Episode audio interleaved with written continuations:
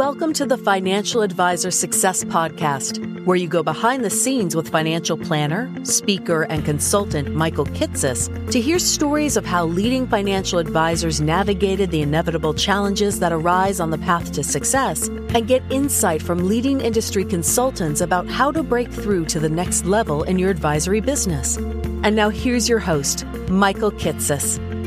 Welcome, everyone. Welcome to the 48th episode of the Financial Advisor Success Podcast. My guest on today's podcast is Gail Graham. Gail runs an eponymous marketing consulting firm called Graham Strategy that works with both advisory firms and B2B vendors serving financial advisors on how to more effectively craft relevant marketing messages to reach their target clientele. What's fascinating about Gail, though, is that she's had a similar marketing role in a wide range of advisory businesses, from the private wealth division of PNC Bank to Fidelity's private client group, and later as chief marketing officer for the mega RIA United Capital. And through the journey, Gail has gained some very incredible insights about what it really takes to effectively market an intangible like financial planning services. In this episode, we talk in depth about how to more effectively communicate financial planning and its value, from the importance of using plain language that people understand. So instead of saying, I'm a fiduciary, simply say, here's how it works. I'm personally liable if I give bad advice. To the benefits of converting your value proposition to a physical proposal sheet and bringing a sample financial plan to every prospect meeting, because it literally makes the advice value proposition more, more physically tangible.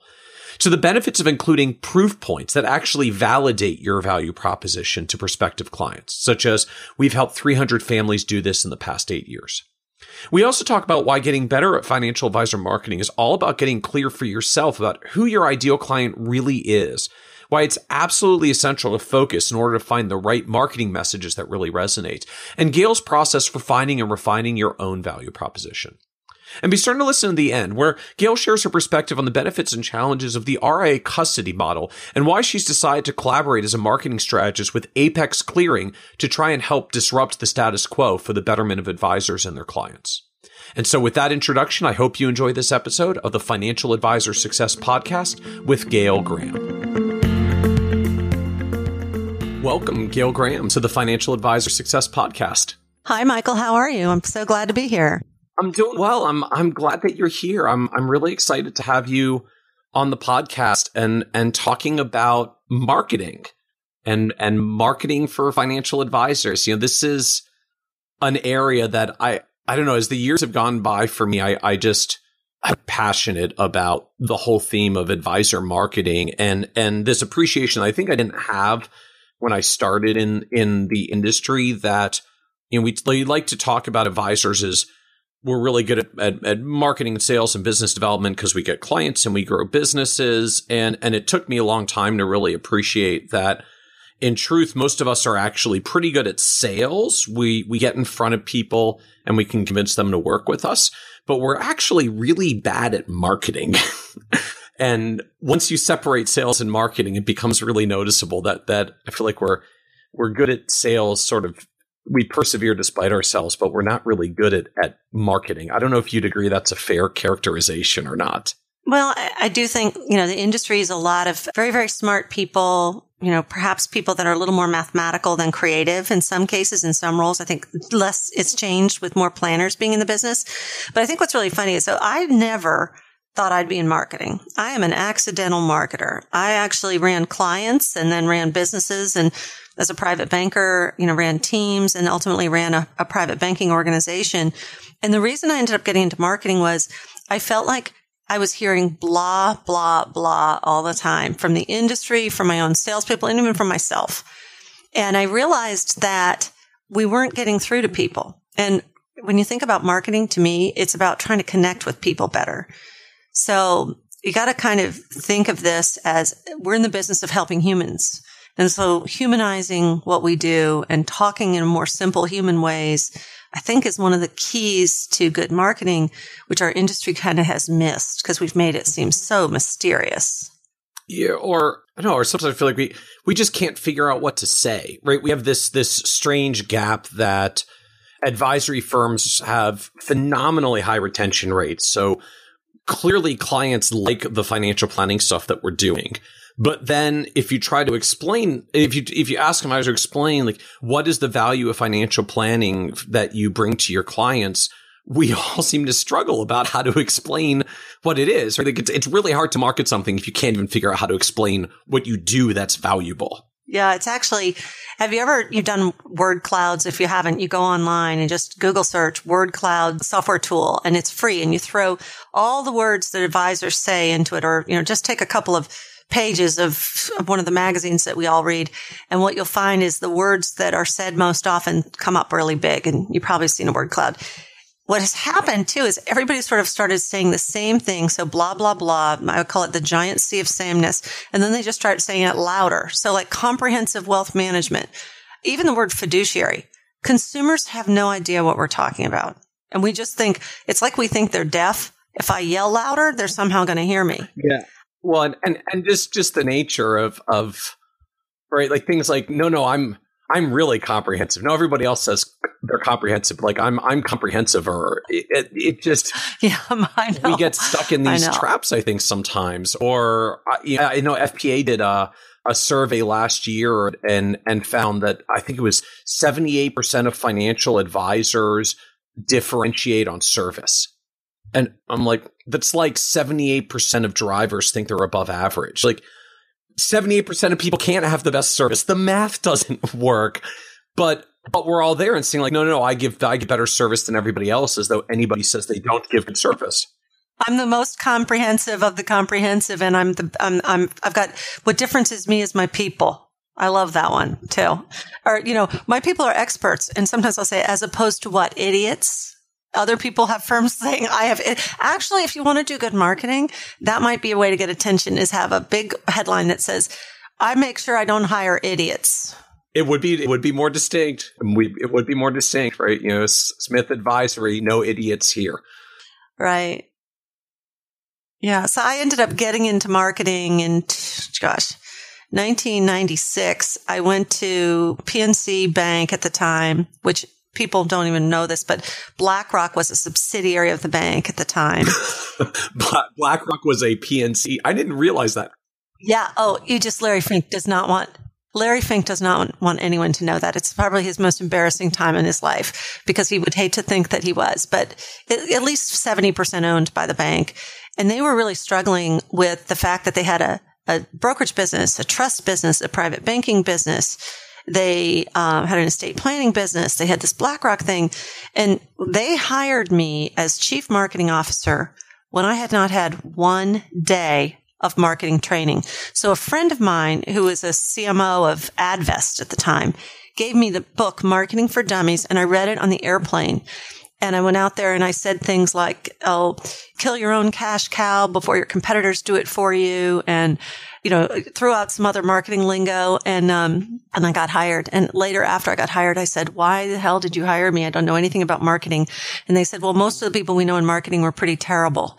So they had had so many bad marketing people that they, uh, decided to hire someone who was really passionate about the people we serve. So at least, at least if you were coming in with a fresh marketing start and no marketing experience, you couldn't make the mistakes all the other experienced marketing people were making. Exactly. Exactly. And, and I think what was different in those days too was it, those were the days you remember this. You were probably a baby. You were maybe in high school, but banks and private banks and wealth management firms, everybody was doing things like having navy blue brochures with Roman columns on them. Because that was, that was strong and secure. Yeah.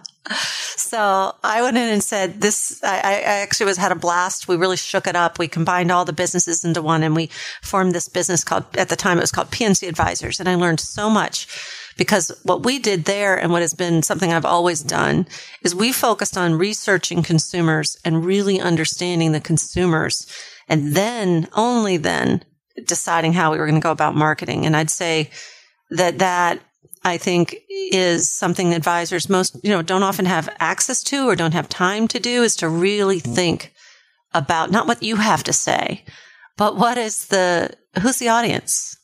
What matters to them? So, so what did you find in PNC and blending these together? So you had, you had, you said you had a private bank, wealth management, trust. So I guess like a, a bunch of things that classically serve high net worth sometimes it's silos because that's usually how they evolve in, in large organizations. So exactly. What's funny because it's funny how, how so much as things change, some things stay the same. So what were people, what did people want? They wanted things to be easier, more understandable. They wanted managing their affairs to take less time. They wanted to feel like the people that worked with them really understood them, not in their silos, but understood them as human beings across those, those needs. And then what started to happen while I was there, which was really interesting because I kind of, we're kind of getting into the story of my long life here, but we started doing research not only on consumers, but we started looking at competition. And one thing we found, and this was 1999, 2000, was we did this big study of very high net worth people. And we also started to find that they secretly, they were cheap and they were starting to wonder why they had to pay so much. So price sensitivity, the first time I saw it was in that period of 1999, 2000 among people with 5 million or more. And that's when I first started to put an eye on looking at fidelity and thinking, wow, it's, it was so interesting because we saw so, a lot of high net worth people secretly taking their money off to Fidelity and Vanguard. And even today, I think we've all continued to see that trend. So, you know, when you think about it, one of, you know, in those old days, it was really hard for people to do business with firms. Everything was manual and it, you had to go to face to face meetings. And if you had five people in the organization that you had to deal with, it was super hard. Integration of those services, it's all, you know, throughout industry now, not just that bank, but we've all really started to see that you have to integrate all the services into one, into one relationship with the client. And you have to try and make it easier for them. And then I think increasingly, and we'll probably talk more about this, people have to believe they're getting value for what they pay for. It's funny to me that this whole framing of even then you were kind of seeing this this phenomenon that a lot of high net worth clients were were actually kind of cheap. The like the the thing that drilled that home for for me was reading Thomas Stanley's Millionaire Next Door, which and also came out around that that time, mid to late 1990s.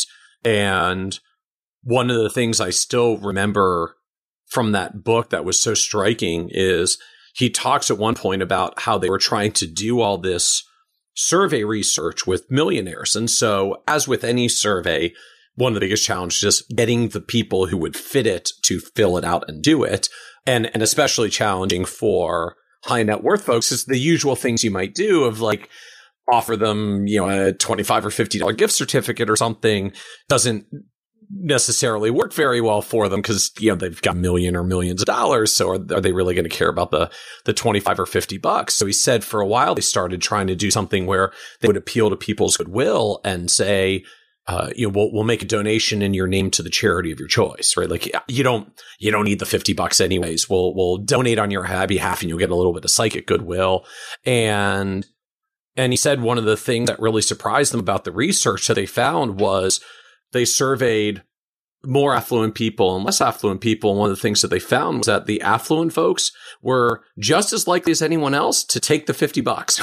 they, they didn't, they didn't even need it. Just, I, you know, they, if you're really good at picking up those pennies all your life, and that's actually how you accumulate your wealth, um, you can have a lot of wealth and still be very frugal. And, and that was part of their whole millionaire next door, uh, theme that, that there's a lot of people with wealth who live frugally. Yeah. Well, if you remember, remember when Costco started carrying wine? Yeah. Yeah. I mean, it was like there were, you know, every Mercedes and BMW pulled up to that place to buy that discount wine. It was before you could get discount wine. So, I mean, I think, I think we're in a world where pricing, price transparency and people's expectations for, you know, fair prices are just, that's a, that's a secular trend. That's a big long term trend. And, and I believe we're, we're in our, we're hanging on to our current pricing and it, and it, that'll be something for us to talk about more. Well, and, and I mean, to me, the, the, the internet did it. Like the, the internet has become the great pricing equalizer that you, you can't, you can't hide behind pricing anymore and rely on people not, not to know what's going on. You know, I, I, even down to the, the last time I bought a, uh, a car, you know, we went into the dealership and found what we liked. And I've got my wife and the kids in, in tow because we're picking out a minivan and found something we liked and got to that awful point where you have to actually go through the haggling process with the salesperson who comes back and says, well, you know, I'll go talk to my manager and find out the best deal that we can get, blah, blah, blah, and, and comes back with a price. And sitting right in front of him, I pulled out my smartphone and I, and I Googled the car and I Googled a price search and in about 30 seconds, literally showed him, well, here's another dealer eight miles up the street who's offering this for $1,000 less than you are. So either you can fix this bogus price you just gave me, or we're just going to pack up the family and drive eight miles up the road and go buy it from them today because I'm going to have a car at the end of the day and I don't I don't need to pay you more when I can drive eight miles to save a thousand dollars. And you know, sure enough, then they come back with uh, from their manager a few minutes later. It's like, oh well, we figured out a way to make it a little bit lower than the previous price that we swore was the lowest price we could do. Here's a new low lower price that coincidentally is a couple hundred dollars cheaper than the other person. Absolutely. So just remember that's not just a smartphone, that's a smart consumer. And there, and people are smarter and smarter. One of the things that really strikes me in so many respects, and I think this is starting to be something a lot of people in the industry are talking about is why is financial services so different from everything else consumers do in the world today? So as an example, I'm redecorating a house, I'm renovating a house and then decorating it in South Carolina. I have access to Pinterest and Houzz and Wayfair and Overstock.com and virtually any curated, you know, solution I want. I want to, I see a piece of furniture I want. I check it out on Google. I know I have an interior decorator who works with me. We collaborate. It's super easy. I can make purchases with one click. It all happens. And then, you know, in every other aspect of our lives, the, there's a lot of control. So you have that smart consumer. The technology is just enabling the smart consumer and whether it's communication, whether it's product selection and comparison, whether it's acquisition of products or servicing of products, there's this integration of our digital life and our personal life. And then you go to financial services. And, you know, I just had the horrible moment of realizing that I have to redo my estate plan because I'm moving states. I dread it. I dread it. You know, because it's so kludgy. And I know that this attorney is going to drag me into her office again. You know, uh, the financial services in the broadest sense, not just investment management, is still so different from the rest of what we do. And I think that's the that's the pressure building on us. I mean, I find even down little things like the you know, I, I couldn't even do the example I just stated of you know, I'm talking to the car dealership. I'm like, well, I'm just going to verify you're giving me a good price by looking it up online and seeing whether it's a good price. I can't even do that in the advisory world because no one puts the prices on the website. You can't even don't yeah, don't even get me started on that. You can't even figure out what what people charge. And and to me, it's the ultimate irony, especially in the RIA community.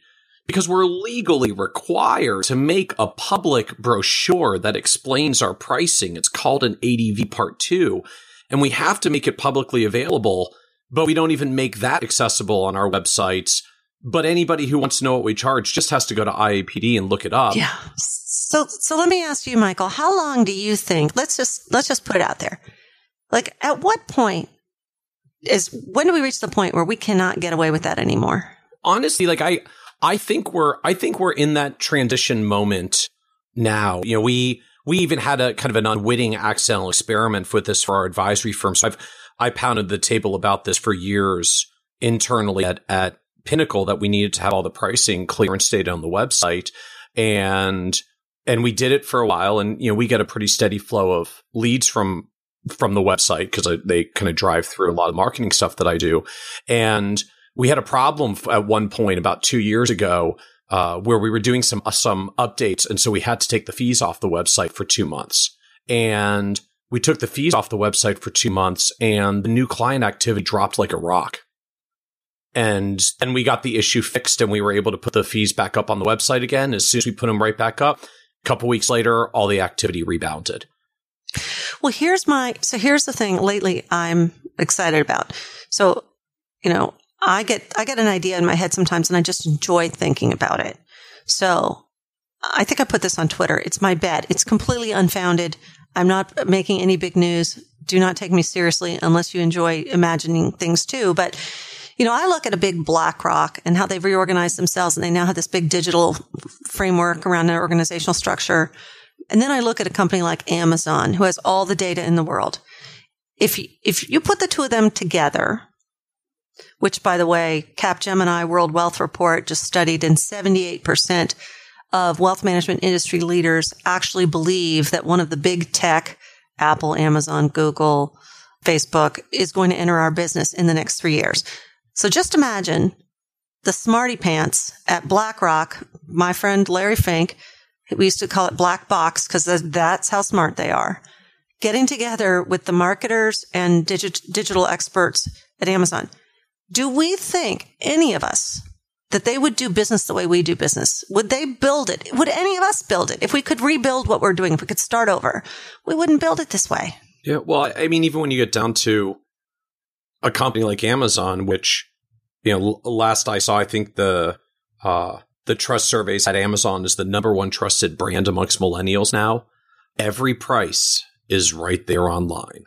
Every, every single price. I mean, it, it's, whereas in our industry, you know, we, we actually have websites that say things like, we ardently believe, believe in transparency and independence which is why you can't find our prices on our website. Yeah. But you know, so when we think about that, okay, as I, cause I have enormous empathy for our industry too, as easy as it is for me to wave the flag and say, guys, we're going to have to change and let's all wake up. We really have to look from the very beginning of what we do, you know, all the way through to what happens in the advisor's office because the murkiness in fees, it's so Byzantine to try and explain. Do you remember, again, you're probably too young, Michael, but there was this book, The Bonfire of the Vanities. I, I remember the movie. okay, listen, look at you. Well, I believe it's in that book that there's this story of this guy in financial services. I think he was an investment banker trying to explain to his son what he does for a living. And the kid's going like, so you didn't bake the cake, daddy but you slice the pieces of the cake. And he goes, so the father's finally trying to explain that he doesn't exactly slice the pieces of the cake. He takes the pieces of the cake and takes one crumb from one piece and puts it on another crumb. And the kid looks at him and says, dad, why don't you just get a real job? And I had to laugh because the complexity of how our industry, you know, the, I, I came from asset management from, you know, Fidelity, obviously spent a decade there. We all know fund structures. I can't even understand them. I, I, after the time being there, I, my eyes would glaze over. I don't even understand all the share classes. I don't want to know the management fees. I just want to know, like, why does it have to be so hard?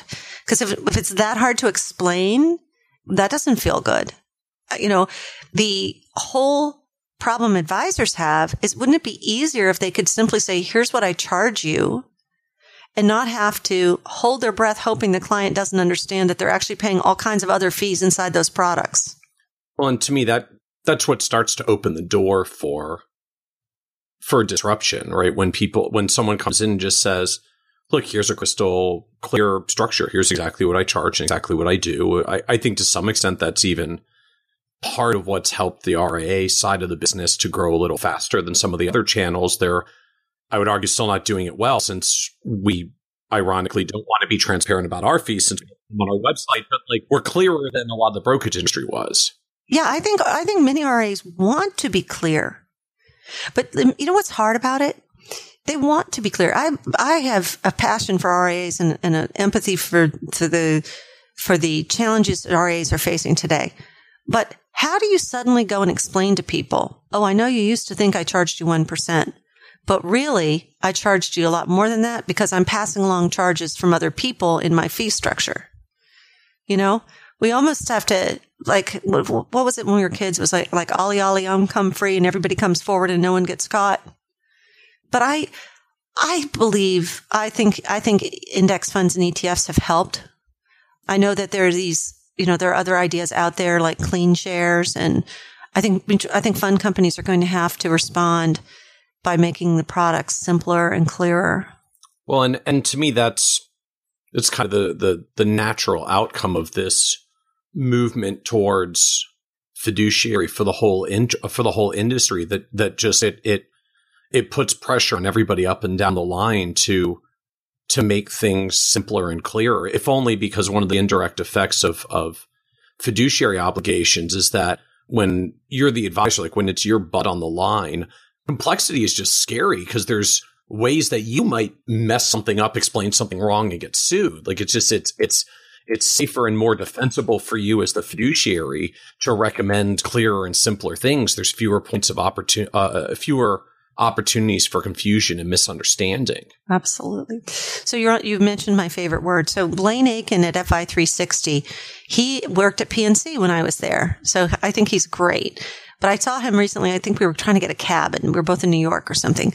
And I said, Blaine, we need to change the words. I said, that's an F word. That word is hard for people to even say, consumers. They don't like it. it I said, it, they really don't, they don't, I, I did a little test with a group of people in a focus group and they're like, I don't like how it feels to say that word. And I was laughing. I've recently seen some advisors, instead of saying, but I'm a fiduciary, because no one care, no one even knows what that means. Really being clear and saying, here's how it works. I have signed up so that I'm personally liable if I give you bad advice. You know, just in human language. The other thing that kills me, and I, I I'm not real connected to exactly what's happening with DOL, but you know, if you look at it from a consumer's perspective and you talk about suitability versus best interests, wow, the industry sounds like we're in the mafia or something like, how can something be suitable for you and not be in your best interest? What would the, like the reverse of that would be that things that are, I mean, uh, why would I ever think of something suitable that wasn't best? I, I've, I really think that we need a new dictionary. We need new words. I, the, the way I, I frame it to people and have, have kind of pounded the table for years, like, fiduciary and suitability are the standards. The the things they actually pertain to is sales and advice. I mean, we we we have suitability standards for salespeople. We have fiduciary standards for advisors. So if you go to someone and just say, "Look, we, I think we understand what an advisor is, and we understand what a salesperson is," right? We have those images in our head of of salespeople versus advisors. And that that's that's the actual difference we're talking about. I mean, like legally, someone who works for a broker dealer as a salesperson, if you give advice that's more than solely incidental to your the sale of your brokerage products, you actually have to register as an investment advisor anyways. That's why so many people are are hybrids now. So it's it's it's literally a sales versus advice environment. I think we just went back to say, you know, do you want to work with a salesperson or an advisor? But how do you handle the hybrid? I mean, the truth of the hybrids. You know, when I was at when I left PNC, uh, I went for one year to the to the worst company I've ever worked for in my life, Fleet Bank, where I'm glad to tell you I lasted one year. They fired me probably because I spent the whole year saying, "Oh my God, I can't believe we're doing this." And they they fired me on the day I returned from my mother's funeral. So that was Gail's very bad year. I hated my I was I was a disaster. I was terrible. It was just awful. But the thing was, when I was thinking when I went when I went on to Fidelity, you know, every rep at Fidelity is a hybrid because they're selling and they're selling managed accounts as RIAs. I had to mention that crazy year because I don't want anyone thinking I'm skipping over that horrible experience when I jumped from PNC to, to Fidelity. That's uh, that, yeah, it sounds like that's a dark year. And I guess, and was short lived for Fleet as well, right? Because they, uh, they rolled up into Bank of America a few years later. Isn't that who bought? Yeah, and actually, what's so if you you have to be from New England to know this, but their old logo looked like a toilet bowl, and now I know why because it was like that kind of place. And they used to actually say, "If your customers don't kill you, your employees will." And I ran a I ran a piece of the private bank that was um, all of New England was about I don't know forty nine billion dollar wealth management business for the bank. I had to listen to motivational tapes to go in the morning to work because no one ever talked about what was good for the customers. It was just an awful thing. So one thing I will tell you in my career is that, you know, I really believe in financial services, but there are bad places in financial services. And I think that RIAs by and large are a, a white light and a, a group of people who hold themselves to a higher standards. But, oh, you know, it just makes me sad that so many companies, and I, I, was at a conference at BlackRock last year and I listened to some heads of some of the, the large wirehouse firms talk and I felt like I needed to take a shower afterwards. Yeah, I hate that.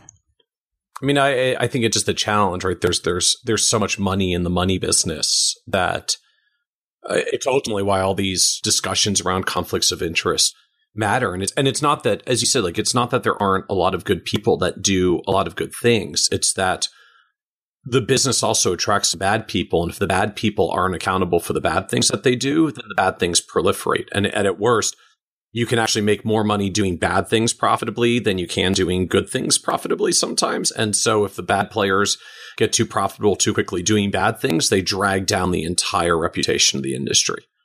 Yeah. The mindset I've always had is I'm not in the money business. I'm in the people business because it's about people. At the end of the day, you know, money is, is, is a figment of our imagination. We all somehow agreed that there's some store of value in this unit thing called money. You know, what it is, is it's the difference between people's hopes and free, you know, hopes and dreams and goals and fears and all that. It's, it's an exchange of value that has to do with their, their lives. And you know that I'm, I'm a uh, champion of financial life management and I spent about nearly five years at United Capital with Joe Duran and that team. And, you know, really deep down in the DNA there, it was this point that it's not about the money and that money is an emotional topic. And then when we're serving people in this industry, caring and loving them as customers is like at the center of yourself is what makes the difference between a good advisor and a person who's just here to make money. So you went from PNC to a, a, a dark, a dark stint. With, the dark with, hole. Yeah. Was, like, is there yeah, I mean, was there was there some good takeaway life lesson from that? Oh my God, so many. So let's give you the quick quick story. So I was a private banker, blah blah blah. I, I won't mention names, but I had a Me Too moment at another financial firm. Me, me Too and the hashtag kind of Me Too in 1996 and I couldn't stay there anymore because I just knew that I couldn't stay there anymore and went to PNC in Pittsburgh while my husband was still in DC. So I had this very modern marriage where we were living in two different cities. And so that was the only reason why when the headhunter called me about going to Fleet, my husband was being transferred to Boston and they hooked me. I use that word hook for a reason. You'll know in a minute because they paid me a lot of money to go and take this job because we had done really good work at PNC and had become really well regarded for the integration of the businesses and the customer focus and all that. So they thought, well, we'll just buy this person. We'll drop her here. We'll do the same thing. Well, they paid me a lot of money. So I was miserable from about day two because, you know, once I got past getting excited about the free donuts in the morning, I had to deal with the real job. My husband looked at me because we're finally in the same city, which was the best part of it all. He looks at me and said, well, you're getting paid like a whore. You should expect to be screwed every day. Spousal and support thought, right there. Oh my God. so I learned my lesson, which is I love the guy. I, we've been married 34 years, but what I learned there was the biggest mistake I ever made in my career was I let my ego and I let money drive my decision about a job. And I think part of it too was I wanted to be in the same city with my husband. So I let myself believe things that weren't true, but I didn't follow my heart and my gut. Uh, and I let my values take a back seat because my deep down inside, I knew these weren't my kind of people. I was going to say, I mean, did you, did you have a gut warning as you were earlier in the interview process or, or was it one of those like, because I, I know this happens to some people that there are occasionally some bad forms. They're just really good at making it look good up front until you show up and you go through the first three days on the job and, and then go, oh, oh my God, what have I done to myself? Well, I think what it was, and they weren't bad human beings. You know, it was the situation. I should have read the fact that that situation was this really stressed out organization of trying to blend Bank of Boston and Fleet Bank, and it wasn't going well. And they were facing an uphill battle, and they'd made over promises to their shareholders, which led to a lot of bad internal behavior, where they would to make make quarterly numbers, you know, jack in, jack the rates on overdraft charges and all this other stuff, you know, that they felt they had to do almost in survival mode. So, you know, in retrospect, that was the year of 9-11. It was a bad year. That was the year of Brazil falling apart. Robbie Stevens fell apart. I mean, all these things happened. So it wasn't just the people. It was maybe in the circumstance they were in, the culture became a really bad culture. And so I learned a lot. In fact, at the time I thought this is the worst thing that ever happened to me. I will tell you now that learning both of the career situation, but also the devastation of my life from the loss of my beloved mother of an early death from a horrible disease to coming home from her funeral and on the first day back of work, losing my job. It was like you know, the spirits in heaven were banging me on the head with a sledgehammer saying, wake up, sister. You've got to do some thinking. You've got to change your life around. You've got to, you got to learn something from this. And I did. And I think that's when I really became far more uh, sensitive to my own need for my work to have a really strong purpose. You know, a sense of whatever I'm doing, I'm trying to do the right thing. I'm trying to be champion for, for the people we serve, more of a really, um, a more noble calling, a North Star to my career. And I've been able to have that ever since, I have to say, including now in my consulting job. So where, what was the, the aftermath of getting fired from Fleet Bank and then needing to to make a decision about what's next. I mean, what happened from there?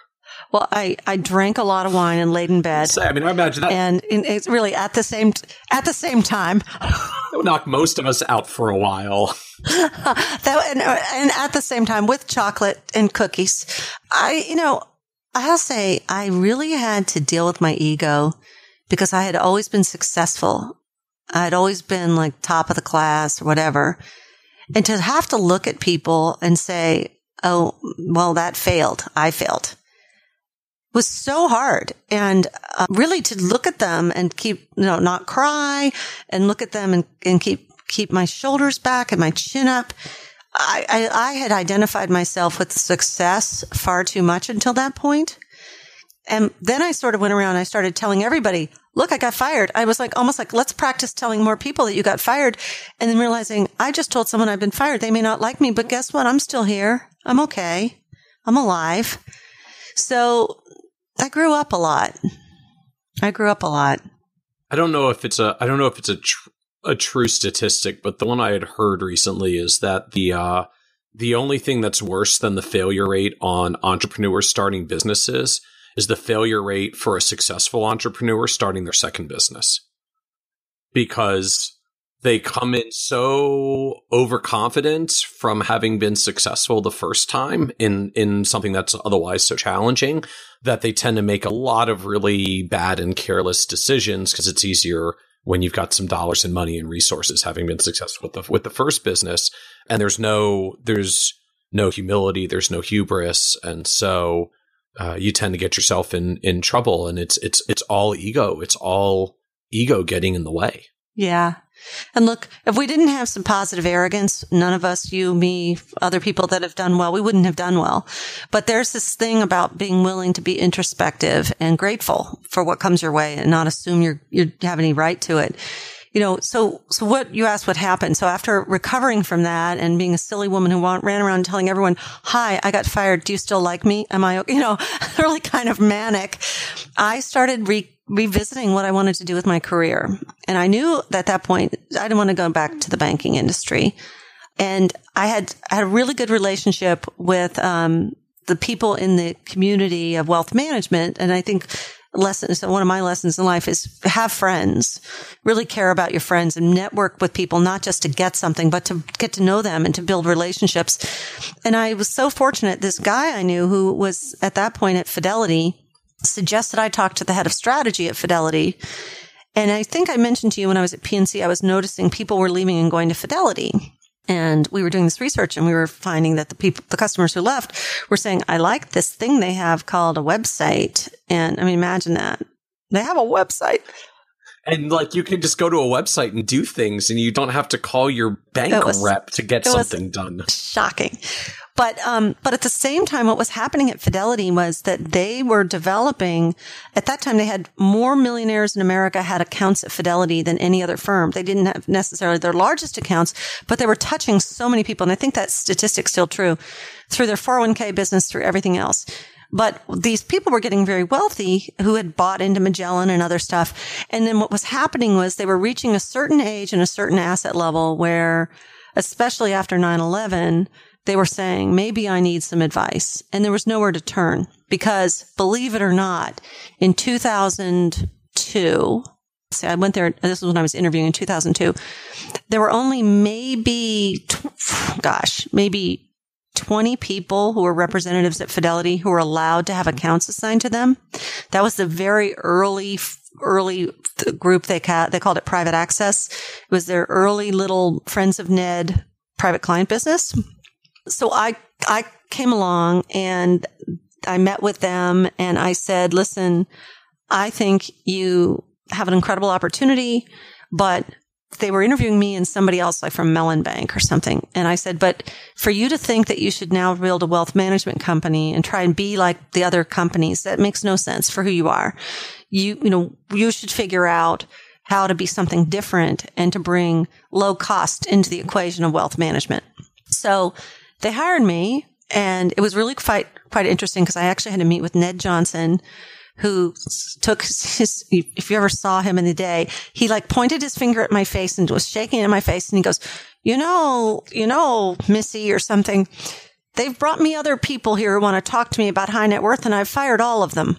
And I said, I was like, okay. I was thinking, well, I've already been fired once. So go ahead. What, what we were able to do there, and it was a team of people. I started in strategy and I ran the strategy for high net worth consumers at Fidelity. And then I also, the strategy for retirees, people entering the first, that was when the first boomers were going into retirement. And, um, it was uh, phenomenal. basically, when Fidelity started seeing this massive 401k outflows as people started retiring and said, we need to come up with a way to be relevant for these assets when, as they leave the 401k business. Yes. And if you remember, we launched a retirement income planning tool then. That was actually a pretty darn good tool that people could on their own fill out and with a rep on the phone looking at the same screen they had, build a retirement plan and an income plan there was, were incredible advancements. And part of the time, there was a guy named Jeff Carney there. There was Ellen McColgan was there. Bob Reynolds, who's now at Putnam, was there. They were incredibly, incredibly creative times. So I, I was in there doing strategy and marketing. And then I, uh, then they asked me to build out the private client business and prove the model, which we did, which became their national private client group. And that was really great. Along the way, they then asked me in 2007 to go into the RIA channel um, which is now, I forget what they call it now. Fidelity Institutional, but it's the, the RIA channel. It used to be IWS because they recognized that as that still that age wave and wealth wave kept occurring, that their direct model, their private client group wouldn't be enough. And Ned Johnson and Abby Johnson's brilliance is they don't care how people do business. They just want their money at Fidelity. So you know, extending the RIAs meant they could have keep more people at Fidelity through an RIA. So I was with them from, I was with the RIA business from 2007 to 2012. And through that process, of course, weathered through the Great Recession. And during that time, I, I was asked to cut all kinds of costs I, uh, through all the, all the institutional marketing businesses. And, and, and what happened then was I started to find that I was losing my inspiration again because I had loved the building part of building something really positive for consumers. I will tell you that I never cried so hard as the day I had to fire 68 people, including two of my friends, which we had to do. You know, we had to cut, I had to cut 32 million in costs out of an 186 million dollar budget and get it done in 90 days. And you don't do that without firing a lot of people. But from 2010 to 2012, I just felt like I had my head down. I was doing the job, but I didn't feel the connection to helping consumers anymore. You know, I mean, hitting the numbers wasn't enough. So that's when I actually did a research project for, for Abby and Kathy Murphy and um, Mike Durbin at the time was running the IWS channel on the future of advice with another group of people, very smart people. And I discovered Joe Duran. He was a client of ours, but I really hadn't spent much time looking at the model for honest conversations and the money mind and the client engagement model. And I just was so lit up. I was like, Oh my God, this is what I want to work on. And Joe knows this story because I literally said at a speech, showed the, you know, talked about the profile of the company. They were doing, they were small. They were really small at the time. I, I don't know, 10 billion. And I said, um, we should either buy them and adopt this practice throughout our retail organization, or we should put them out of business because this is a big threat. This is a big deal. Everybody laughed, ha ha ha. But then wanted to go back to what you said internally at Fidelity. We we need, yeah, at Fidelity. I said that need, at Fidelity. We need, we need to we need to buy this, or we need to do it and take over because otherwise it's a threat to us. It's a threat to us. I was saying because we are not doing it. We're not bringing you know, we were, uh, my favorite thing with Joe and I first started talking was that we agreed on this one very important point. Money is emotional. It's not rational. people are emotional. When people go to meetings with their advisors and the clients don't do any talking, it's because we're not talking about what matters to them. So I quit, you know, at this point, I'd learned from the time that I lost that job at Fleet that money isn't what drives me. I mean, I need to have enough money, but more money isn't necessarily going to make me happier at some point. And with two career family and everything, I could afford to, to say to myself that life's too short and I need to be more fulfilled. And I, I, um, went to Fidelity. I said, look, I'm, I'm going to leave. I want to go to work for a client. They were graceful. It was wonderful. They allowed me to talk to Joe, you know, not to have a non-compete situation. And I called Joe and, or actually Cecile Munoz. I called Cecile. She called Joe. And then he called me and he goes, I don't think I can afford you. And I said, well, I don't really even have a price tag. So why don't even talk about that? Let's just talk about the business. And I remember being in a grocery store and he kept calling me and I'm trying to buy groceries. And I, but he was so passionate. And I went out to California and I spent time with the team. And we are at that point, I came in as head of strategy and business execution to help not only with what is this client experience that we want to deliver, and what is, you know, to really ultimately led to the development of what is financial life management. But in those days, you know, they were running fast and like cowboys and I knew how to do, I knew how to run these larger organizations. So I spent, you know, a, about a first year working with Joe and the team just to help get organized because we needed to get organized so we could grow big. And then I spent the next three, three and a half years in uh, marketing, but my real benefit, the real thing I bring to the table is strategy, insight around the consumer, messaging. You know, I'm not, I'm not, never was, never will be a real advertising person. So about a year ago, Joe and I started talking about where the company was and what it needed. We agreed I was going to step away because I could no longer do the flights back and forth. It was making my, I mean, because you're still, because you're still based in Boston. Boston from the Fidelity it's, days, and and the United Capital yeah. headquarters is Newport. Beach. There's no more convenient commute than Boston to Newport Beach, California. There's no way to get there. Like it's, and I was like every other week doing that and doing Dallas and all that. And time in my life was changing. My husband was turning 65 and you know, this fabulous man I've been married to all these crazy years, we decided that our number one priority in our honest conversations card was spending time with people we loved unfortunately we were married to each other. So we both made some changes to spend more time with each other. And it's worked out beautifully that I could leave United Capital. They're in good hands. The new CMO seems like a great person. They have such a good message. And then I had to decide what's next for me. And that's kind of as you and I talked this summer, that's where I've been for the last few months is figuring out what's next. And so where are you ending out? What's what's next? Well, I'll tell you, it's been so much fun. So I started thinking about the fact that now that I don't have any corporation that I'm responsible for, I can just be myself, myself. So on my Twitter handle, it's at the Graham brand.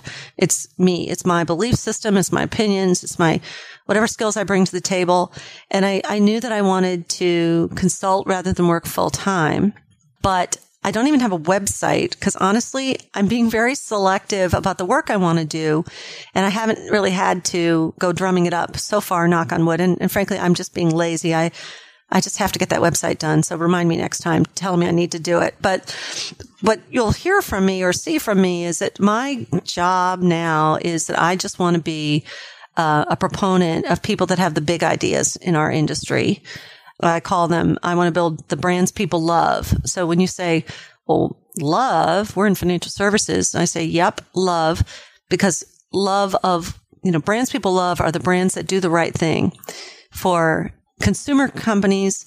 The ones who I think people love are the, the companies that are bringing transparency, caring, trustworthiness, and cost efficiency. I really believe we have to get to cost efficiency to consumers. So organizations that are really trying to move the needle, not just to be like everybody else, and who I believe when we talk have an aspiration to be noble.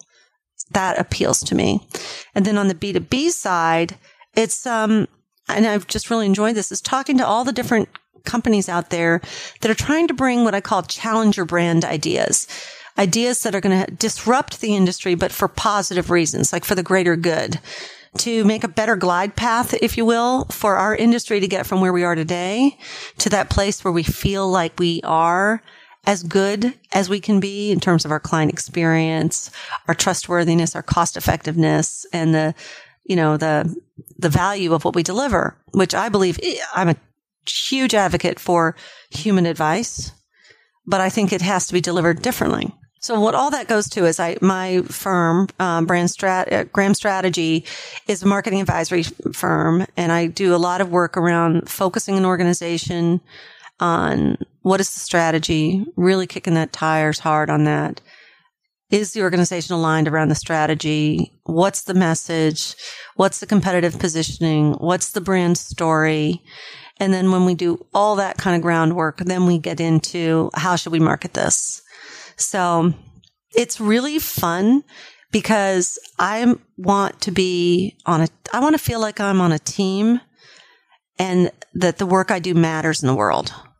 So, you know, I want to be affiliated with people where I'm going to be so proud to have been part of their story. So this, this sounds like a, a so sort of a, a large firm, large enterprise kind of consulting role in business. I mean, when you're you know, you're you're not talking about individual advisors, businesses doing marketing strategy in the in the scope of what you're talking about here, are you? Well, I'll tell you. So one thing I am doing, and I, I, I don't know if you, I don't know if you put it in your list, but I'm writing for FA and I'm speaking where I can.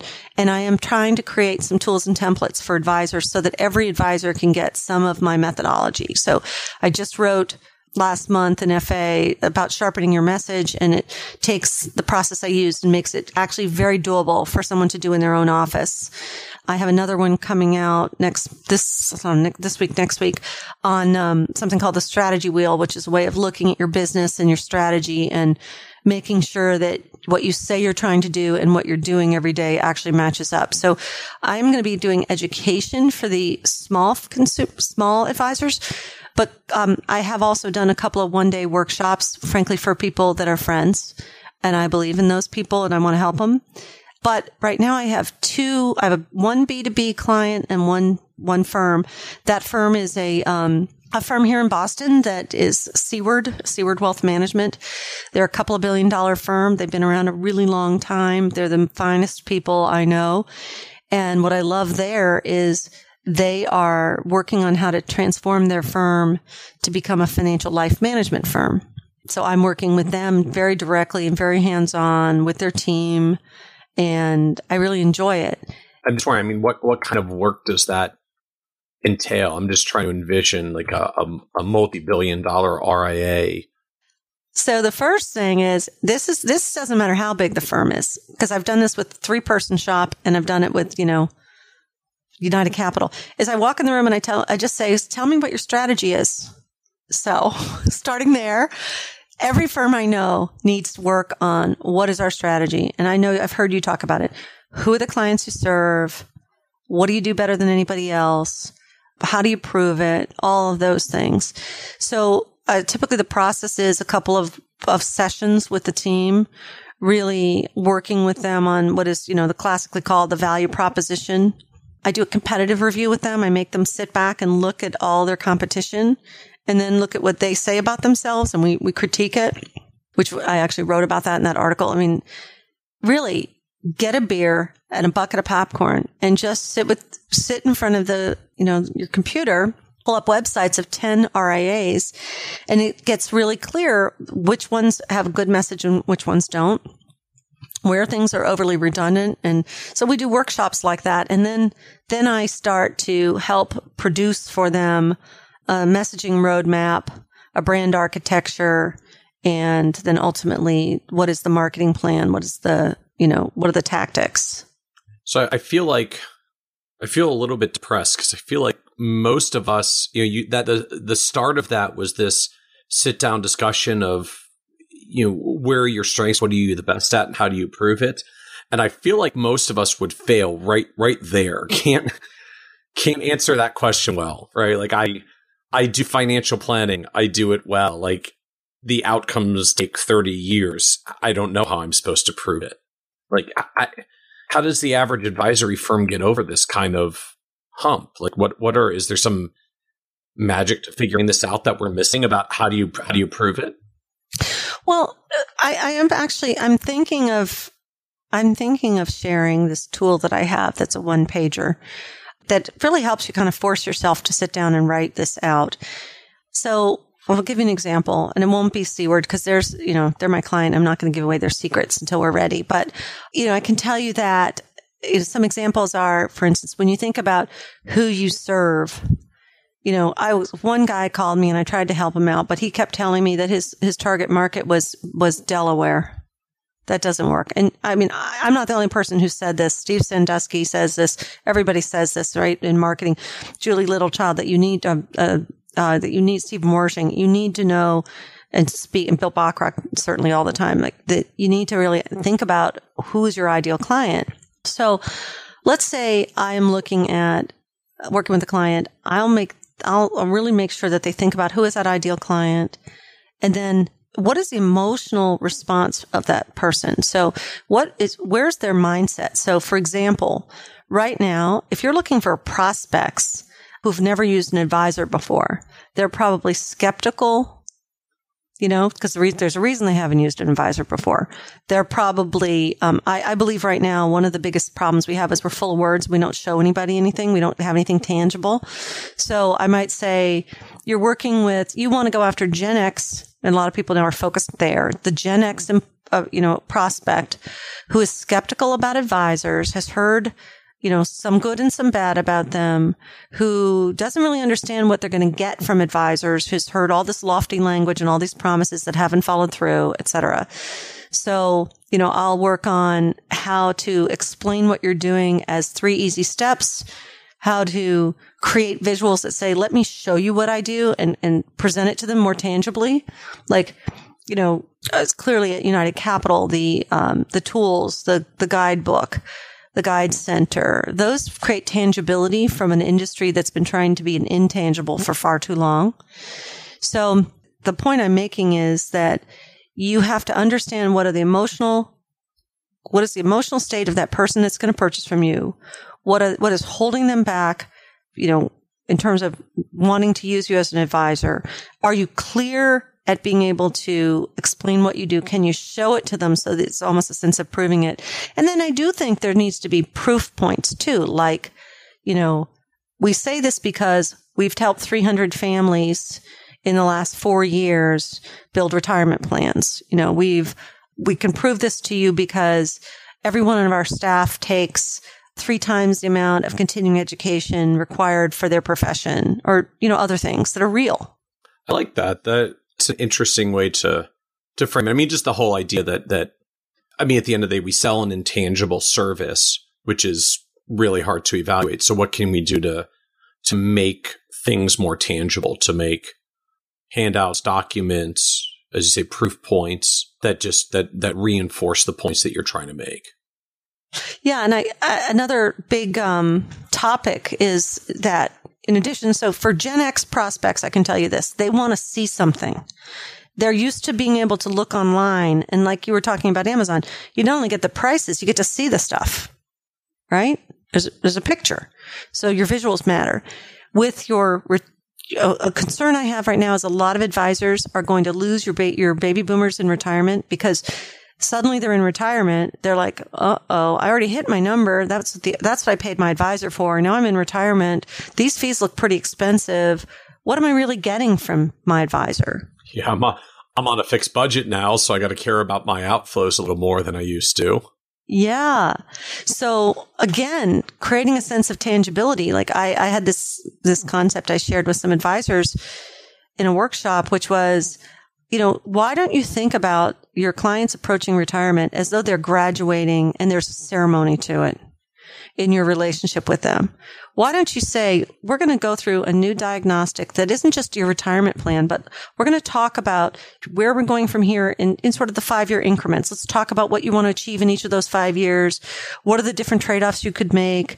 You know, even think about a new kind of client engagement tool, uh, a new profiling process or something that creates a sense of a milestone and helps them envision what the relationship with you is going to be like once they're in retirement. Cause right now it's kind of like, see you later, you know? So tangibility, things people can see and touch, some ceremony around the changes in people's lives. Those are the types of things I work with clients on on the retail side.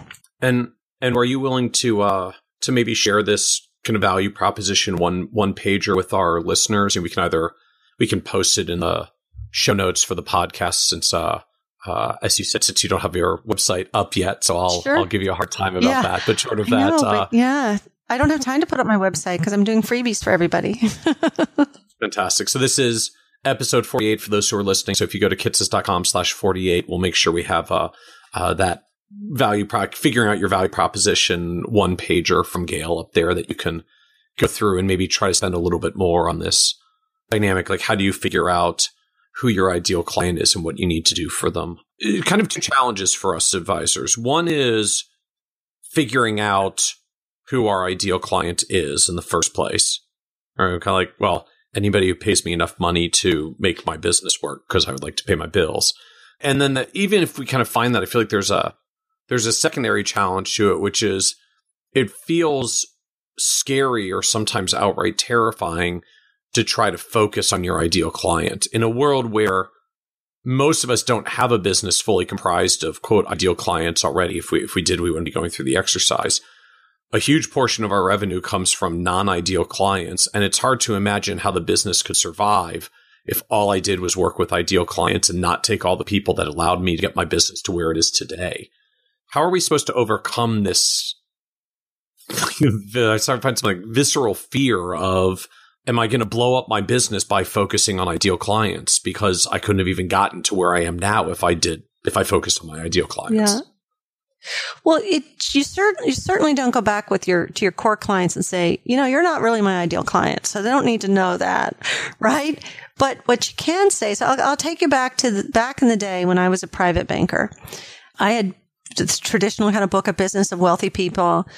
And what I learned was I really liked dealing with families that had owned businesses and were in the technology arena where they had complex like stock options and that kind of stuff. And, you know, I just started to say without, without trying to be, you know, in any way uh, distancing myself from the doctors, lawyers, corporate executives, and inherited wealth clients in my book of business. But I started to say to the the prospects I liked, like the technology executives and their families, I'd say, you know, I feel I'm best working with people like you or people, you know, if I'm, that's if I'm talking to the client or if I'm talking to a prospect, I feel I'm best working with people in the technology industry. And the reason is that I really understand both the volatility of the roles you have, the way the stock that you own can, can come and go and how important it is, you know, as you're, you're being entrepreneurial to both plan for the upside of that and the downside of that you know, I, I've found that I've, I've learned enough about the companies in this area that I can speak to my clients much more knowledgeably about their organizations. You know, I would just say it like that. So I gradually became kind of the little private banker to a bunch of high tech guys and won a $300 million account away from Goldman Sachs. And it was just because the client actually is still a friend of mine. He said, you just made me feel like you really cared about working with us. It wasn't just the money. So your ideal client can be just where you feel like you can add the most value. So I don't know. I don't know if that helps you. It doesn't mean you only talk to, in my case, high tech executives. But, you know, I think everyone, practically speaking, has to have a base of business to pay their bills. And it's just as you mature and get more successful, I, I, think you need to think of yourself as a scarce resource. And that's another thing I do enjoy is saying to people, I'm not for everybody. And at some stage, and this is certainly what I say now is that, you know, I'm at the stage in my career where I need, I really kind of pick the clients that I think I can help the most. So people think maybe they, they won't be on your club, you know, they can't get into your club.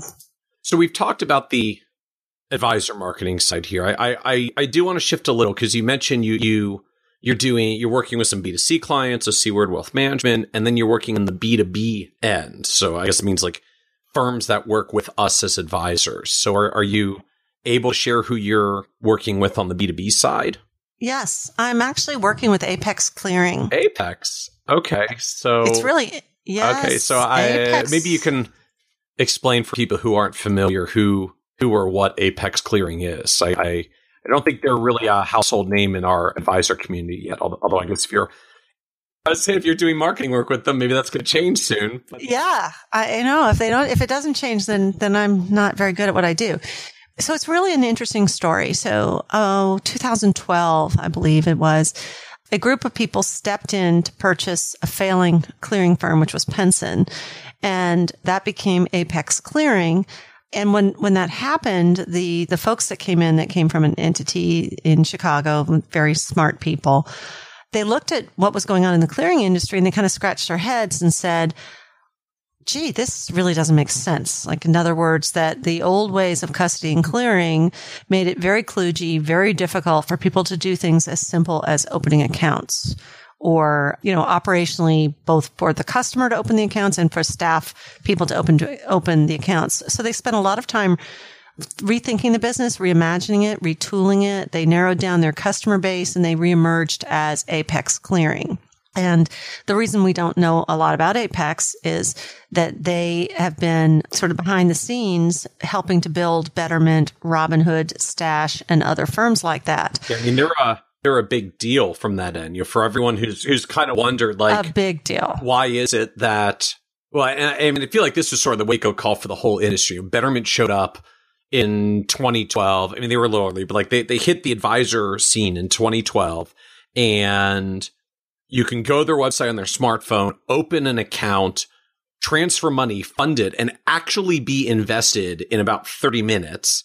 And we're still sitting here on the advisor side saying like, wow, I really hope soon we can get to the point where we don't have to fax the new account paperwork. We can email it at least. Like that's, and you know, maybe if it, if it goes well and there are no NIGOs in, in two weeks, we'll get the ACAT transfers in and we'll be done. And, and Betterment's doing it in 30 minutes, funded and invested on a smartphone. And, and Apex is the back end that was making that happen for, for Betterment, for Wealthfront, Robinhood, Stash, a whole bunch of those kind of robo direct to consumer startups that have these amazing, super fast integrated experiences on on opening accounts and funding accounts and investing. Yeah. So if you remember what I said earlier about if if you know if, if Amazon entered the business, would they do it our way? Well, the answer is no. And because they were working with these real innovative firms, you know, side by side, Apex was able to help build from the ground up a, a new way of working. Um, that's if you think about it, I look at all the custodians, and of course, I was at a custodian for a long time, so you know, they're near and dear to my heart. I'm very empathetic. I know that they've given a lot of people jobs and, and really helped our industry grow and done great things. You're, re- you're building up a really big butt at the end of this. I know, but here's the but.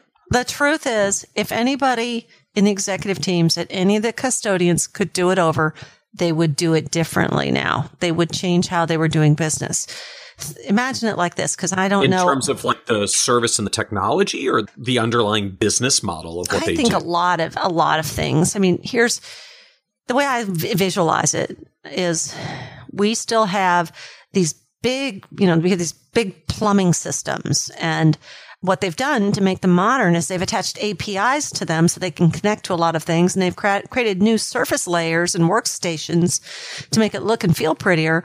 But at the bottom, it's still these big kludgy, you know, plumbing systems.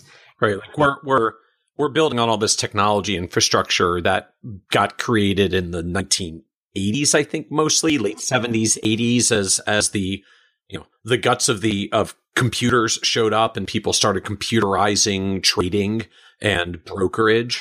So imagine it this way. There's, there's this, I forget the man's name, but one of the senior executives at Oracle made the point that APIs, you know, we think of APIs as these add-ons to systems, but what if APIs, in fact, themselves are the operating system? Okay. So in other words, what if you, you could create information highways that don't require you to even go down to the level of the plumbing? That are just, and again, don't ask me too many technical questions because I'm a marketer.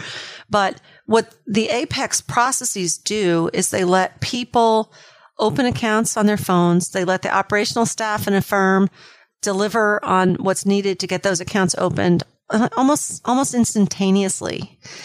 You know, so, so you know, this conundrum that I think our industry faces and, and, I believe Apex can play a role in, and I don't want to sound like a shill for them, but I feel about them the way I felt about United Capital when I went there, that, which is we have some truths that need to be told.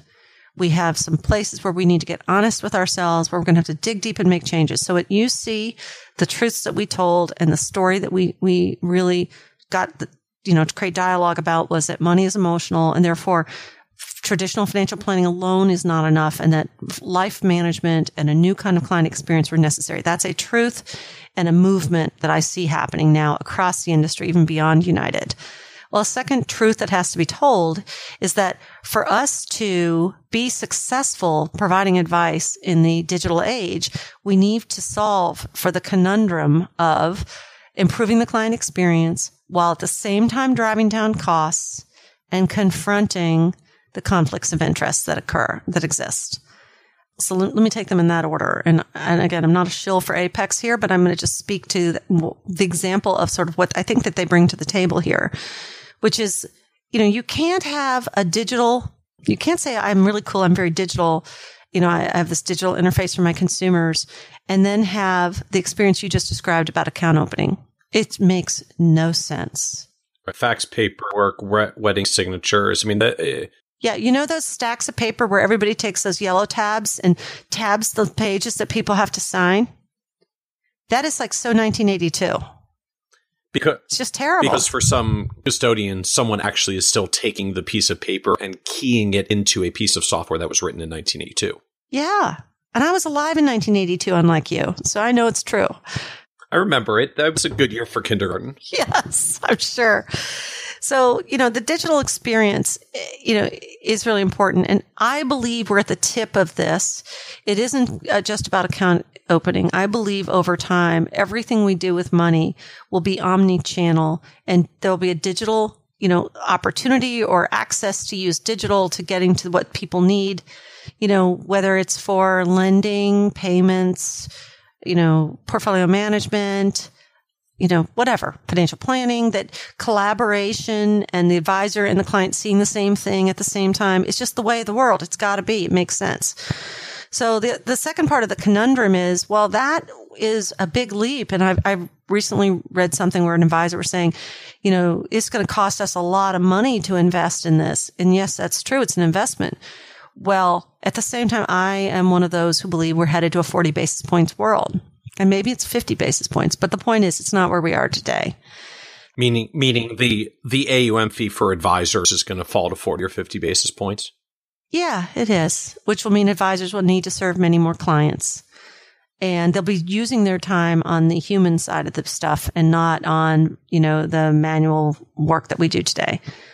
So, eh, you know, this is my belief. So if you both need to invest in digital and drive down your costs, Here's the problem. What you're getting with the traditional custodians is all these fancy schmancy front end digital tools that they're offering you, but they're not driving down your costs. They're not, they're not changing your practice fundamentally. And that makes no sense to me.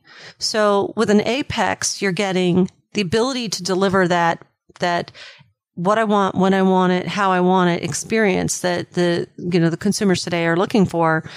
And they can really Uh, create massive efficiencies. And, you know, ask, ask them, not me, if you want to know more about that, because it's not, it's not something I want to go into detail on. But what I've seen is that there are no, those conversations about, well, who do I fax it to? There's no one to fax it to. It all happens, you know, it just happens. Like big data is the solution for, for getting all the know your customer stuff done quickly, not Betty and, you know, and some other person in the office. The third leg of that stool is that in terms of the cost structure, that we need to drive down our cost structure. Well, part of the problem with the cost structure, and I, again, I, you know, I think this is one of those Byzantine bowls of spaghetti, or it's a bowl of spaghetti, let's put it, not Byzantine, it's a bowl of spaghetti that we need to fix, is that just as we saw with, you know, TD, an organization I respect very much, and which, Michael, you've, you've said a few things about this last week, just a few. You know, what that exposed in that situation is that our custodians, they love us. Yes, they do, but they have to protect these revenue streams and revenue sharing. And, and that that is, that does not pass the sniff test. When you, if you showed consumers the world we live in and explained revenue sharing, uh, it doesn't work. And so then what's the third pillar of our conflicts here? Well, the third part of the conundrum is the thing that you brought up last week, my friend, conflicts of interest. Yes, our, our infamous TD Ameritrade, they were removing most of their no transaction fee ETF lineup, including all the ultra cheap Vanguard funds and iShares, BlackRock core funds, in part because they refused to pay TD Ameritrade anything for shareholder servicing and stuff on the back end. And the reality is TD Ameritrade makes their money on those NTF funds because the asset managers pay them on the back end because someone's going to pay for it. Yeah. So that, that truth, which is revenue sharing is, I mean, I honestly, if we, again, if we were starting over, we, nobody can really bring that to light, you know, and show it to the public and explain it to the public and feel okay about it. It's, it's an, it's a, it's kind of this weird thing where our industry is so used to this frankly skimming of revenue sharing from fund companies through the distribution channels that it, you know, we're hooked on it because we have overhead to pay. And I speak now as a former person from the custodial businesses. You know, they've got to pay their overhead. That's how they got paid. So they're kind of, it's an addiction. But, but as you saw last week, it's not only, well, it wasn't only the decision that was made, but it was sort of the blunt force trauma with which it was delivered. You know, it, it's just clear that you know, that they're having to balance what's right for advisors and therefore what's right for consumers with what do we need to do to make our, you know, make our revenue targets. And I, I don't want to, it is not just one firm. I felt badly that it came, came across the, the way it came across from TD. But I even think with the E-Trade deal with TCA, if you read the fine print and that revenue boost they're expecting out of TCA from being purchased there's a little mention of being able to realize better economies with the asset managers or negotiate better, you know, financial arrangements. It's rev share. That's what they're going to do. They're going to muscle the rev share to increase the revenues at TCA. So, you know, I've written recently that I mean, at some point I'm expecting some level of industry disruption to come when someone someone steps forward and just says, hey, our custody business is we just charge you a simple flat basis point fee and we strip all the other stuff out. And that's where we end. Yeah. Well, that's, that's the kind of, I think that's, you know, when I look, that's why, that's why I decided I wanted to work with Apex. I, I, I'd met Bill through LinkedIn and he reached out to me and then we had this phone conversation over the summer and I had that same feeling I had when I met Joe, which was like, Oh my God, I want to help this guy.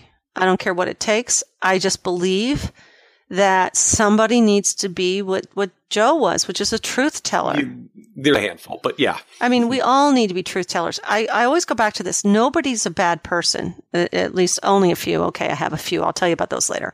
But most people aren't bad people. If any of us had a chance, let's say we threw the Legos all went back down and we had to rebuild the industry, how would you build it? Right?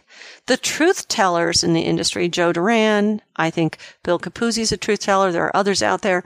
The truth tellers are the ones willing to raise their hand and say, look, guys, everybody here, we know this is true. We need to address it sooner or later. Let's address it now. Because if we don't, I'm telling you, Amazon will do it for you. Google will do it for you. I really, really believe this, which is why so, I am tough and people find me sometimes, you know, real pain in the ass because I say what I think. I say this because I believe it's true and I want us to be better. Yeah, it's, I, it, it, to me, it's just, it's, it's a market that's, that's ripe for some industry disruption right now. So I'm, I'm, I'm really curious to see what Apex brings in. I mean, that, again, that combination of, let's just build on more modern technology and not be stuck with 1980s or maybe sometimes 1990s plumbing. And what does it look like when you simplify the the the custody model and just actually try to be really good at the custody? And I think that to me is is sort of the, the striking effect that I'm finding all over the industry right now that you know so many companies are under pressure right now they're trying to figure out how do we do more for advisors so that we can either get their attention or, or keep their attention. And, and the, and the big thing for years now has been, well, let's, let's do practice management advice for them because you, kind of win twice. One, if you give some good practice management advice, hopefully you build goodwill with the advisor who, who maybe feels a little indebted to the platform to help build them. And when you're in any kind of these asset management or custody businesses, if you help your advisors be more successful, they literally bring more assets. So it, it kind of pays for itself if, uh, if it goes well. But, I, you know, I have to admit that the challenge that I still find from the, from the advisory end, like, there are more and more companies coming at us now saying, I can help you with practice management. I can help you with practice management. I can help you with practice management. And I increasingly find myself just saying, well, could you just take all the resources you're spending on practice management and just use them to make your product better or your platform better? Truer words have never been spoken, Michael, because I have to say, like, I, you know, here's how I see it. Like, have you ever seen those things on those infomercials where they're you're going to sell you one knife, but they'll give you five for free? Yeah. Right? Free gift with purchase. Yeah. How good is the knife if they're giving you free five for free to make you buy it? Now, I'm the crazy person who buys that kind of stuff. So don't get me wrong. Uh, you know, it can be a marketing strategy, but it's like if you have to keep luring people with, you know, all these bonuses and all these extra things like more frosting on the cupcakes it's it's wasteful, A, and you have to ask yourself, okay, I know that it doesn't look like I'm paying for it, but I really am paying for it. Where am I paying for it? You may wonder. Where am I paying for it? How am I paying for it? And if I didn't have to pay for it, uh, there's this wonderful kind of study called, um, well, there are two kinds, um, discrete choice, and I forget the other one. It's a buyer value study where you ask people what they like and what they're willing to pay for. And it's really interesting because everybody likes free ice cream, but I'm only willing to pay for one scoop. You know? So I think we've gotten a little nutty in this competition for, you know, uh, there's a song back when you were a baby that was more, more, more. How do you like it? How do you like it? Okay. It's disco. Okay.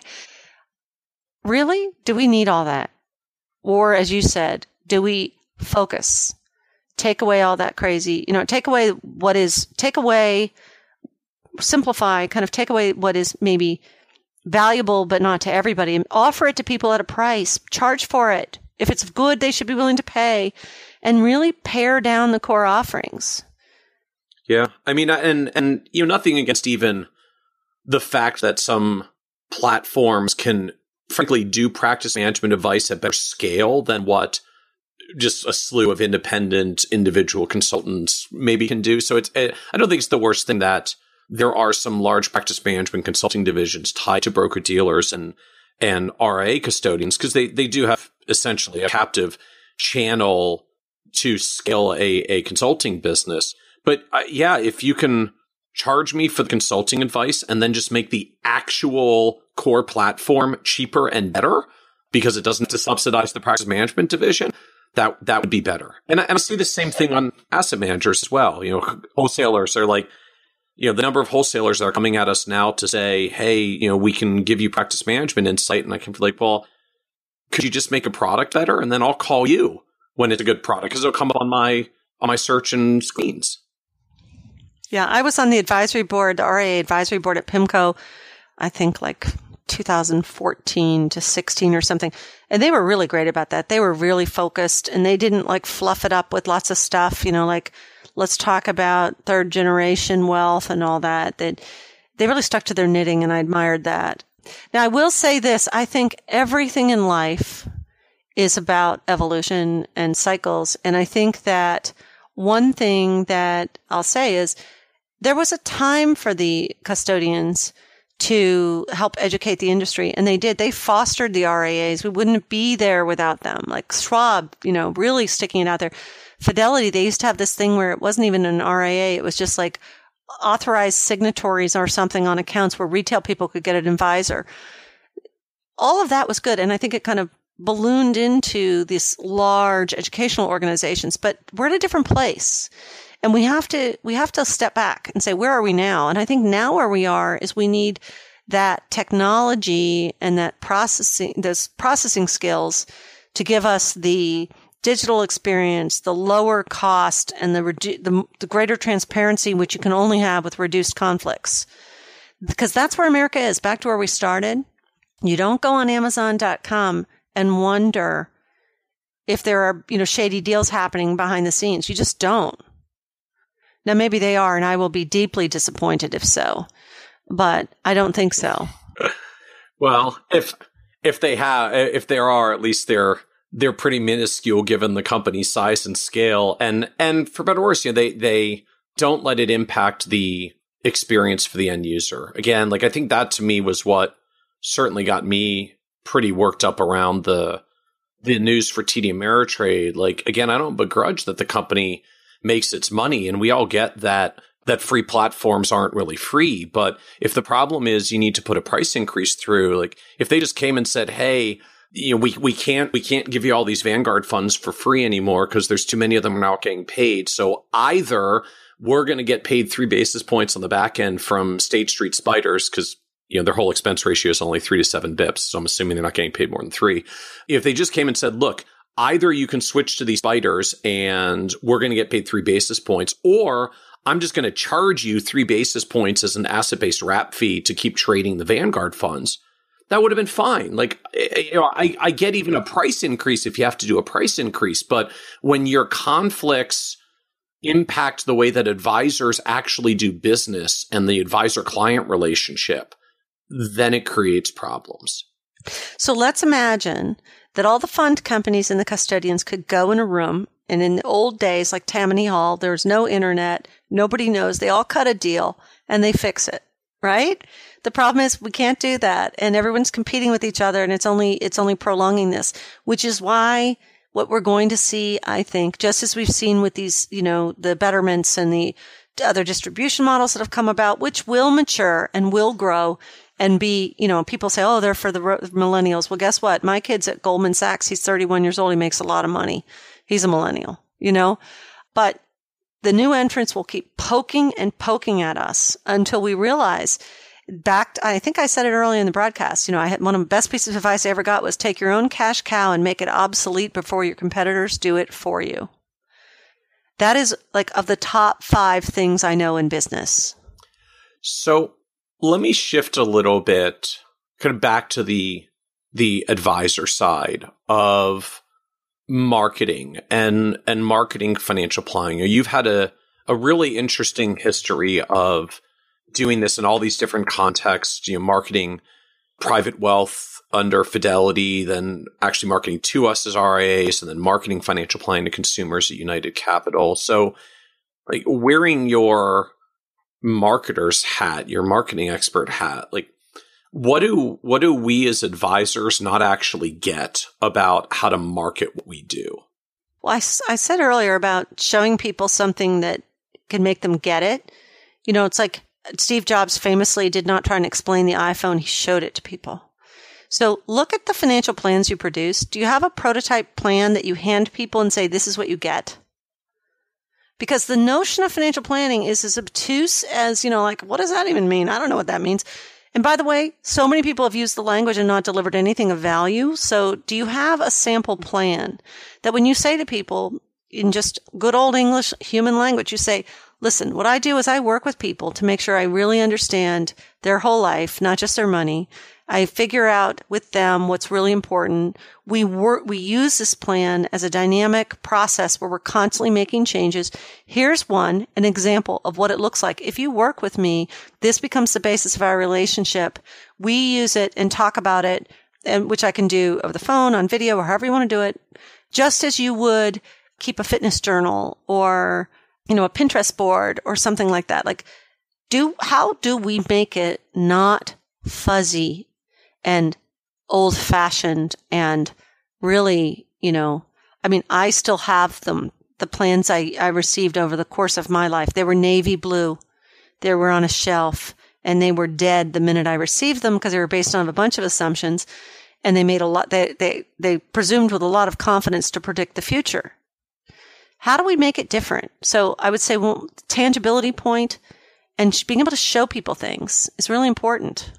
Well, and, and even just the the tangibility of a sample plan. Like I have to admit, I I don't know a lot of firms that actually have and bring a sample plan into their financial planning meetings with clients. If like we're we're more likely to have a like a propo- investment proposal than we are a sample financial plan. Even though ironically, the sample plan's easier because once you make it once, you can bring it every time. The, the proposals are different for every client. So here's how you need to think about it.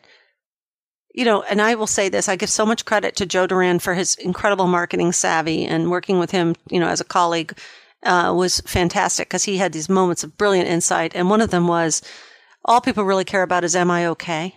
And I thought that was a brilliant summation of our industry. But, you know, when you show someone a plan, you know, show it to them and say, here, what you're really answering is, hi, I want you to work with me. I'm now saying all these words that you may be glazing over because you think I'm just like everybody else, but here's what you're going to get. Show them what they're going to get. Nobody else does. You know, that's where if you can come out and say like, you know, there's, I have a three step process or it's, you know, it's a, you know, there are five things I do with you every single year. Here's what you get. Take a look at this. I would do that instead of brochures, honestly.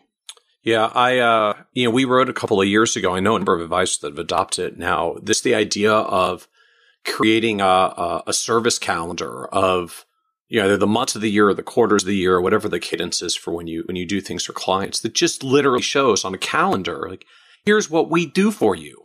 At the beginning of the year, we're going to have a meeting and we're going to do a review of your uh, tax situation. In the middle of the year, we're going to review your insurance and estate. At the end of the year, we're going to do some rebalancing your portfolios, look at your uh, employee benefits, help you with the salary review, and do any end of year Roth conversions. Like, I mean, whatever the things are, the common touch points for clients, and just literally make a piece of paper that says, here's what I do for you through the year. Yeah. Oh, I'm a huge fan of that. And the other thing is, do a quick scan every year. Ask yourself, what can I do to save my client some money on other things like, you know, taking 1035 exchanges on insurance policies, revisit property and casualty insurance. Do you know how much people appreciate when you save them $1,000 on their mortgage, on something else? And remind them. So when you do all these things and saying like, um, but a couple other things that we did for you. So when I think of the value I get from my advisor, let's say I pay him 20,000 a year in fees. I, I, you know, a lot of people, it's not just percentages. It's, you know, how much money did I make last year? Did I make enough to cover the fees? Well, if you can add to that, that you save me $3,000 in some fashion with just, you know, helping me make sure I was getting the best of the best in whatever services I'm using in the world. That's great tangible. So, what do we need to do better when it comes to to marketing? Just is is it all about this trans translating intangibles to tangibles, or is is there other stuff? Well, I think it's number one, really sharpening your message, and I'm going to get you that one pager, and I'd be happy to you know talk more with you about how I could help provide more tools around that. But really sharpening your message and knowing what you're going to say and that you have a value, you know, value proposition that makes sense. A simple, clear, competitive one pager that you make sure it's the same thing you're saying on your website, that you make sure your entire office can say, you know, stand up and deliver. Make sure that what you say is differentiated and powerful for the right target audience. And I believe say it in English. You know, I am I have found people pay attention when you talk like a human. I think that really matters. I think that take a hard look at your team. And if you're saying stuff like, we're experts, blah, blah, blah. Well, how do you prove it? How do you prove it? And don't say things you can't prove. If you do say something like, you know, we specialize in working with small businesses, make sure you're putting out a couple of good, you know, articles every year. You're delivering more things so they actually see you do what you say. So that's number one. It's really sharpen your message. It's important. And I think too, then make sure that, as I said, sharpen the message, make sure it's something you can deliver on, that it's aligned to how you're running the company. Like if you say we give great service, but you've got some lazy receptionist who doesn't answer people's phone calls, fire her. Right? I have to say a lot of times it's about the courage to lead your organization and make the hard decisions you have to make to make sure your organization can deliver. So that's where it goes beyond marketing into execution. And then when you're marketing, prioritize. Don't do a lot of little things. Do a couple of big things. And my point to you about things like show people what they get. That's actually a lot more powerful than giving them a bunch of brochures. I think the standards in our industry, which are asking for referrals, and I think, uh, I think Julie Littlechild and Stephen Wershing and some of the work they're doing on that is really good. So go check out their books if you haven't. Thinking of, you know, how you ask for referrals in a different way is always smart. You should, you should be practicing that the way I should be doing my abs every morning and I don't and I should. So I have to work harder on that. And, you know, at some size of an organization, you should get third party marketing help. You know, there are a lot of people out there offering marketing services. You know, I'm at a point in my life where I only want to work with two clients, maybe three at a time. But I know so many good people, and I'm sure Michael, you do, and all the practice management websites have those people. You know, because third party third party help is useful. And what I wrote in the article for FA last month was about how to build your own, like, kind of a pull group together of some clients, some friends, and some people from your office and get them to critique you for you. You can do that. It's free. It's free. And the advice of someone who doesn't know anything about your firm or anything about marketing, that's the best advice because at least in terms of feedback, that's your prospect. And if your prospect, if you said to someone, go through my website just for fun, I'm buying you beers, go through and critique all the stuff you don't understand. Wow, that would be powerful and fun. Sometimes I, I was going to say, and, and possibly a, li- a, little bit depressing or deflating, but but this is it's a growth experience. No, and you know what? By the way, imagine you did that. Imagine you had a little party and you said, "I really want to get feedback because I care about taking care of clients and I care about helping more people with, with financial services, but I know it's a really murky topic. It's a hard thing for people to understand. So, you know, I'm having beers and pizza and I'd love you guys, you know, to form teams and look at my stuff. And I'm going to put up $500 to charity. And I'd like each team to tell me, you know, tell me the top three things that you liked and the three things you don't like about what I'm saying. I like that. If you asked me to do that and I was your friend, I'd do it. So where do you go? Where do you go from here? Like you said, you you you're working with two clients. You might take a third. So I mean, if if uh, if someone's listening and they're interested, like who who, who what do you have to do to get the third slot? yeah, reach out to me. I mean, I'm I'm very I, I talked. Well, you know, part of the problem is my husband really and I love each other, and um, that's not a problem. I shouldn't have said it that way. We've been married 34 years as of tomorrow which is a big deal. And then I am trying to, he has a, he's, he's got a job where he travels the world. So I'm trying to travel. So if I can't help you, it'll either be because I don't believe I'm the right person to help you or I simply can't put the time aside to do it. I have already talked to some people and found people to help them. Uh, you know, typically the kind of work I do is a little bit more on the sophisticated side. So it's typically the firms of a billion dollars or more you know, um, if you get one of your groups together sometime, Michael, I'd be happy to come and work with a group of people. But I can't really give my time without sacrificing my, my personal priorities now, uh, you know, on a smaller level than that. I'm trying so hard to be true to that. It's really not easy for me.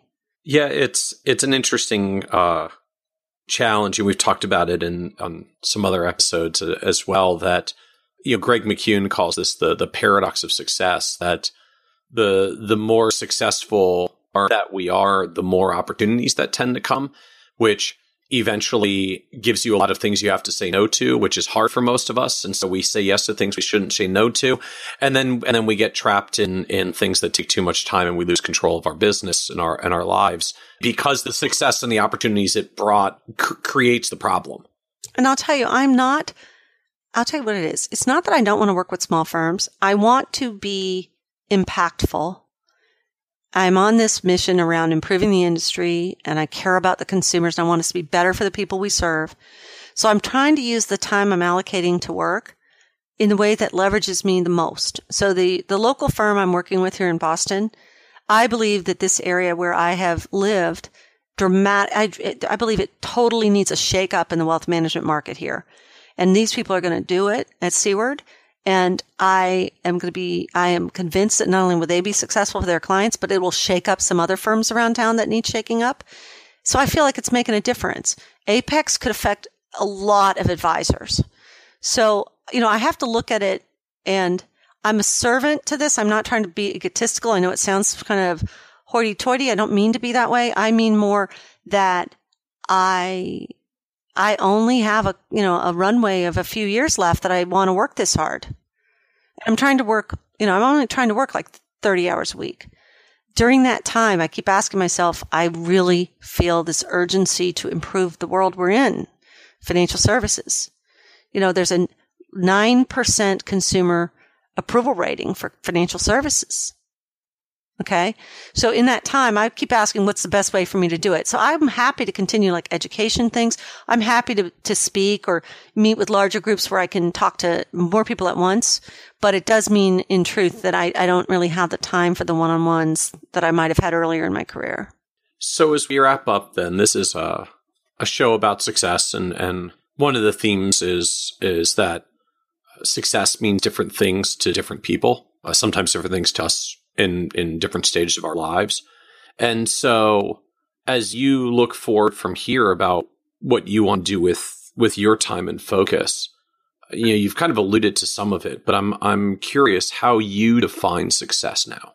You know, I think it's self-expression to be able to make, you know, have an impact and um, to be unfettered at this point where I can really be uh, not diverted by priorities other people give me, but focused on the things that really matter to me.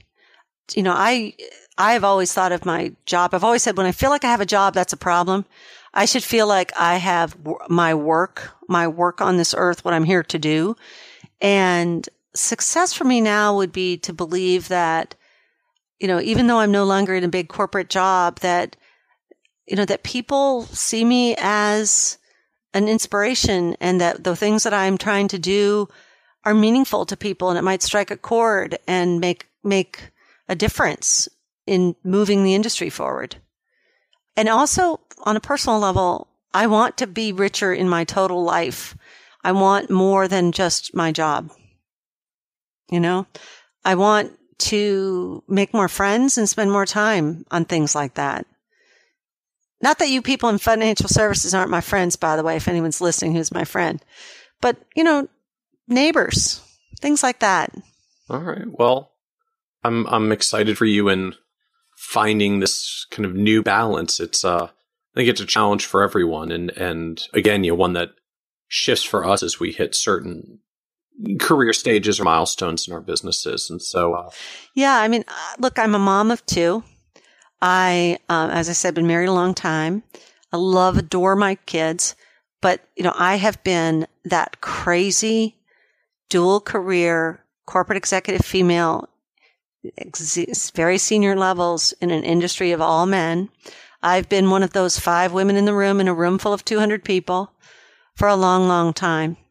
And I'm really proud of the industry and my, and what we've done together as an industry. I'm proud of the career I've had but I need to take pay some attention to the other parts of my life now.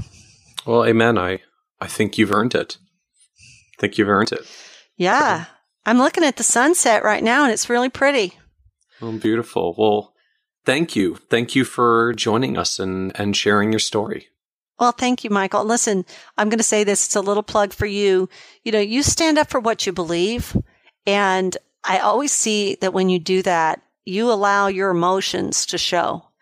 And I think in people that are willing to actually put their emotions on the line and care enough to, to step out of the box of, you know, um, I don't know, whatever corporate identity people think we should have.